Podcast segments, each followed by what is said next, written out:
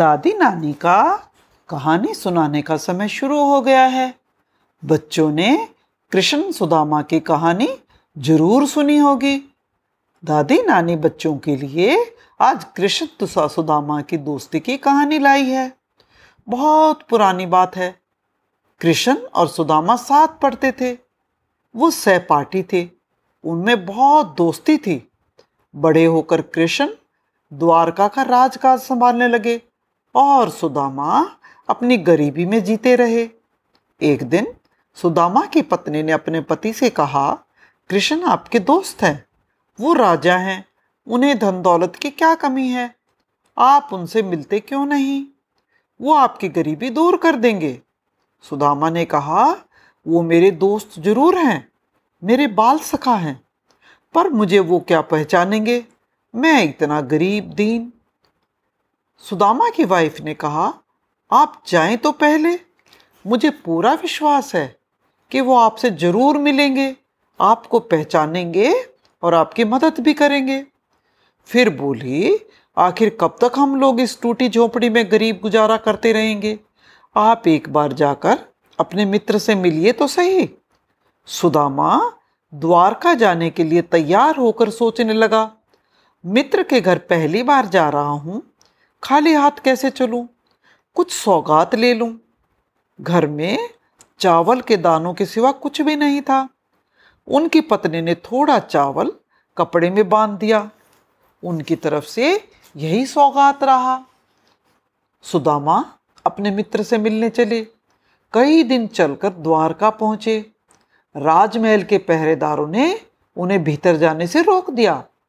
पहरेदार के मन में आया धूल से भरे, नंगे पाँव वाला ये आदमी भला राजमहल में क्यों जा सकता है? सुदामा ने गिड़गिड़ाकर कहा, आप महाराज को इतना कह दें, आपका दोस्त सुदामा आपसे मिलने आया है। पहरेदार ने राजमहल में प्रवेश कर महाराजा कृष्ण को इस बात की सूचना दी। सुदामा का नाम सुनते ही कृष्ण नंगे पाँव दौड़े और फाटक पर पहुंचकर उनसे लिपट गए। फिर वे सुदामा को भीतर ले गए। भीतर जाकर कृष्ण ने अपने मित्र को सिंहासन पर बिठाया। इतने में कृष्ण की पत्नी रुक्मणी आ गई। रुक्मणी ने सुदामा के पाँव धोए। सबको बड़ी हैरानी हुई। कृष्ण ने सुदामा की इतनी बुरी हालत देखी तो उनकी आँखों में आँसू आ गए।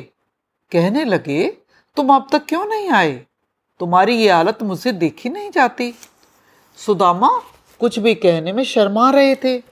शायद तो गंभीर थे। कृष्ण ने पूछा, बताओ, हमारी भाभी जी कैसी हैं? बाल बच्चे ठीक ठाक हैं? सुदामा ने कहा हाँ हाँ तुम्हारी भाभी तुम्हें बहुत याद करती है। तो कृष्ण बोले, उन्होंने ज़रूर मेरे लिए कुछ भेजा भी होगा। उन्होंने मेरे लिए क्या सौगात भेजी है?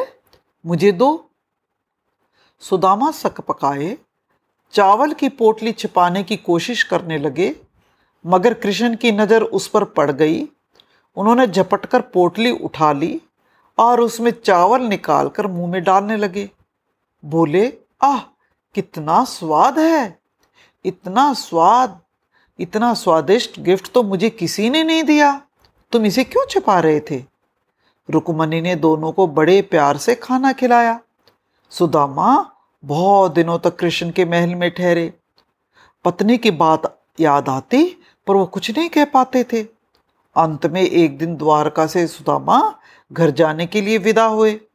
रस्ते में सोचते रहे, कृष्ण ने मुझे बहुत सम्मान दिया, पर चलते समय कुछ सम्मान नहीं दिया। उनके मन में विचार आया, मुझे मांगना चाहिए था, बिना मांगे कौन देता है? अब जब सुदामा वापस घर आए तो देखा, उनकी झोंपड़ी तो महल में बदल गई है। उनकी गरीबी मिट गई है। वो समझ गए कि उनके मित्र की कृपा से ही ये सब कुछ हुआ है और मन ही मन में उन्होंने अपने दोस्त की बहुत तारीफ़ करी। तो बच्चों, आज की कहानी यहीं ख़त्म होती है।